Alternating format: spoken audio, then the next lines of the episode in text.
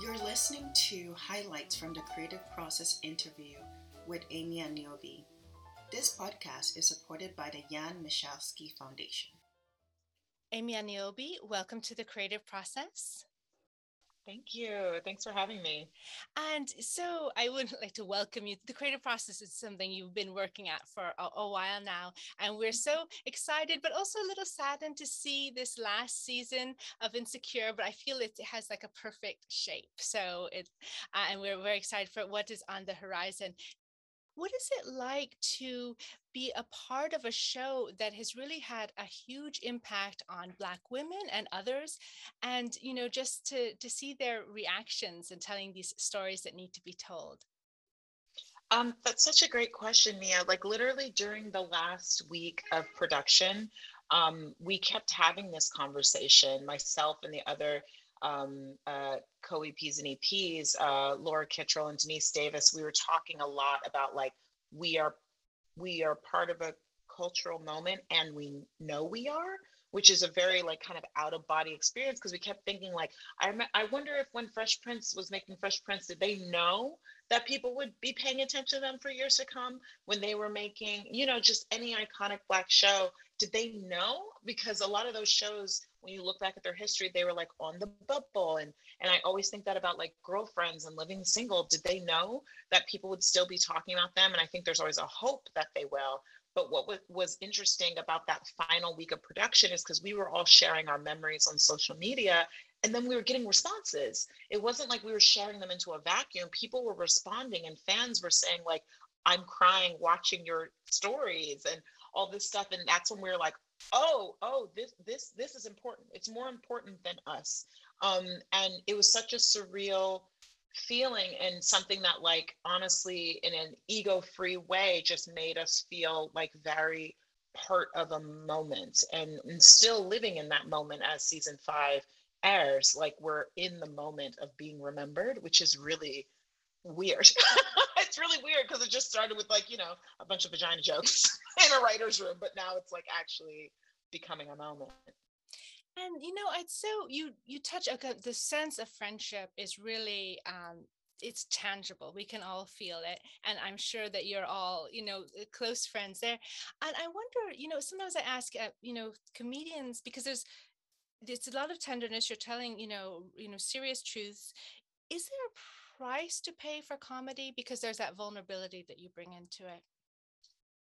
I think there can be in the wrong space. You know, I have to credit Issa and Prentice so much for building such a, a, a special room and setting the tone of like this is a place where you bring your best self and um, you bring all of yourself every day, which has been such a great place to create story from. Um, we have a we used to always say like we had a safety like phrase when you're sharing something that makes you feel really vulnerable. You'd always be like well this thing happened to my friend um, and she did da, da, da, and you'd kind of share the story and everyone knows it happened to you but like we would always be like well let me tell you about my friend. And so we started there and then we always said what what's shared in the room stays in the room. And prentice i i just love the number of times that we would have these like in-depth conversations about really personal shit or about actual friends lives.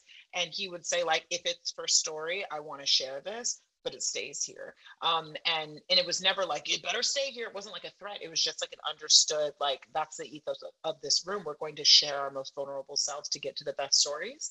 And it's funny because i'm like i know from a comedic standpoint um it's it's maybe different to share things that are like funny for you or things that have happened to you that are hilarious but this show is a dramedy and being able to share things that both like make you hurt and make you feel pain or things that you experience that you're not proud of like all of that being able to have like a, a safe space to share it in was really important and i think it it shows in the writing. I would, I would like to believe that it shows in the writing um, that we all felt um, comfortable sharing every part of ourselves with each other and creating story and, and character from that what were some I guess the more challenging scenes to write. And you should also say part of this, you're also producer, now director too. So, I mean, in the different roles you play. I think, I mean, there's so many after after five five seasons. There were a lot of really challenging scenes. Um, I think the I will say like the most rewarding scenes, if I if I could answer it that way, is is more so the things where we get into a gray area where there isn't a black and white conversation to be had or opinion to be had. Did you have advocacy in mind?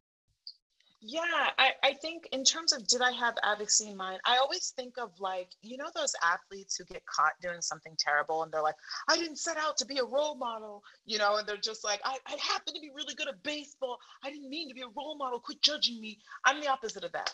I just always knew part of having a platform is being a role model. Like part of it is helping people. Part of being a showrunner is helping other people become showrunners. And there's nothing sadder to me than the writers who want to get to the top and get all of the recognition and never share the the stage because at the end of the day i'm in this to be immortal and the only way you become immortal is by having people continue to to speak of you and continue to recognize the work you've done and continue to grow in the ways that you've helped them already start to help them be planted you know? And and i'm like the only way you get to be immortal as a storyteller where tv just like is disappearing um, the minute it airs is by helping other writers become storytellers.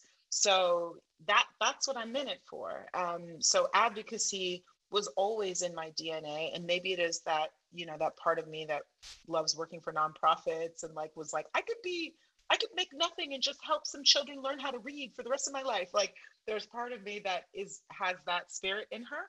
So i think maybe that's why.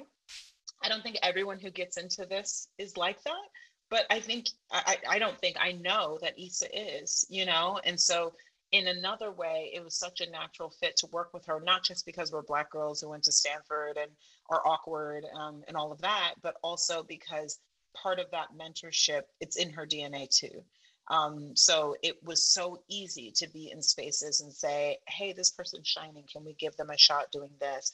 Hey, I'd love to. Um, I'm I've been directing a lot. Could I have a shot directing on the show? Like things like that are so much more like better received in an environment that's already ripe for mentorship um, i don't know another way to function um, except to help to pay it forward. So i think it's just in my dna and i wish it was in more that's writers great. dnas honestly you know? That's, that's what we're here to do. You know what the struggle entails and so if you can help those who have talent because writers are also sensitive people. It's a kind of a strange combination. oh, yeah in television because you have to oh, be yeah. kind of business you know you have to be a producer but really mm-hmm. you're also a sensitive person sharing all these things we should oh, yeah, say I'm mad sensitive. yeah so it's hard. i don't know you balance that or like you know it's a jekyll and hyde or what but um mm-hmm. we should say as you said both awkward girls you your relationship with Issa it's it's like ongoing it's developed there was awkward black girl just tell us a little bit about that genesis yeah of course we both went to Stanford and we knew who we were, but we weren't in the same year. So I didn't I didn't know her well at Stanford, and it wasn't until Awkward Black Girl that we reconnected because we had mutual friends, and I was in grad school at UCLA for screenwriting, and they were looking to hire writers. So we were reintroduced, and and I remember our our friend basically, do you remember Issa from college? And I was like, yeah and and I was like, oh yeah, the girl who's always putting on plays. and they were like, well, we're hiring writers for her web series, um, and so that that's how I got reintroduced to her. And I'm so like literally the best thing that's ever happened in my life. I'm so happy I got reintroduced to her and got to work with her on Awkward Black Girl. And even after that show ended, again, much like Insecure, is very much like we don't want to overstay our welcome. So it was two seasons, and when it ended, she I always told her, I was like, I'm just going to stay in touch with you because if something else comes up down the line, I want to work with you again because I enjoyed it so much. I just enjoyed being in a creative space with her, someone who saw me and whose voice I felt like I could mimic slash imitate and was partially mine as well. Um, it was so organic writing for that web series, and I wanted to replicate that. And luckily, that sort of like cyclical, like um, I guess, support structure we have developed on Insecure as well. I'm curious about what your writer's room is like because it's all behind the scenes you don't get to see. But as you say, I have a feeling it's quite organic and maybe more respectful. Because I've also heard from other people that other writers' rooms are pretty can be combative, right? Yeah, yeah. I don't. Um, yeah, and I've been in some rooms that were not as um, comfortable as as insecure. And I'll say, I think there are some people who's who breed brilliance with the lack of support like cutting people down makes them better at their jobs. Like i i know some great shows like i won't name them but some amazing shows that have super toxic rooms. And i'm like why? Why is it that way? But our room is not like that. Um it, it's just very warm and we have like a mix. It's it's mostly women but there are a lot there are like four men five men i think in the final season and six women um uh mostly black women but also uh and also uh other colors and also queer people and and different income levels like it was just a mix and i felt like our room. And then also, I still remember we had two white writers our first year. And Prentice, he was like, Well, I never wanted to have, um, I had been the only Black writer in so many rooms. I didn't even want to do that to a white person. So, and I was like, well done, Prentice. And like, obviously, as it went forward, we had more, but like, it was something that that I just think it was so intentional the way the room was constructed. It was so intentional, and it was really like vibes first. Like, you have to be able to vibe. You have to get along with these people. You have to be someone who's warm and giving and generous and kind first. And then let's talk about your writing talent. And then let's talk about the stories you have to share. But if you don't have a reputation of being just a good person, then it just it wouldn't have been a fit because our room was just um, it was that. And when I talk about like that cyclical support, it's really like I give to the room and the room gives to me, and it just continues that way. And I feel like every writer in our room was like that. We got better because we were part of this room. The challenges you have being a writer and producer wearing those two hats what is a daily challenge that you could do without? A daily challenge I could do without. It's so funny. Like, I, I always feel sometimes to our detriment that we write kind of in a vacuum where we're, we, we write what we think is the best story. And then we put on our producer hats and say, okay, now how do we make this story? And very often we had an amazing support in Jim Cleaver who was our um, line producer, but he's a creative line producer. He really thinks about story as well and he would be like, "This script is unproducible. Um, uh, we have six days. We have this much money. You cannot do it." and we're like, "Oh!" And then he would find like, "Okay, well, what if this scene and this scene were combined because it's kind of hitting the same story point? What if this was changed to this? Could this play in this location? We already have access to this street. What if we do it over there?" And so we would have these conversations to try and make the things we wrote in a vacuum producible to have a creative line producer like that is such an asset and such a you know like bow down to hbo um, for having access to people like that who who are so respective of the story that they're not just like you can't shoot this. But also i think as a producer sometimes in the writing process i had trouble removing my producer hat because i'm always thinking of producibility. Like i think maybe uh, because I started in the web as well, and because I shoot indie projects all the time, I'm always like, "Where are we doing this? How are we doing this?" And and there were times in the room where I would say, "Well, guys, at the end of the day, like this is like too many locations," and Prentice would be like, "Can we just like write the story first? Like in a blue sky situation, Amy, we don't know." And I'm like, "Okay."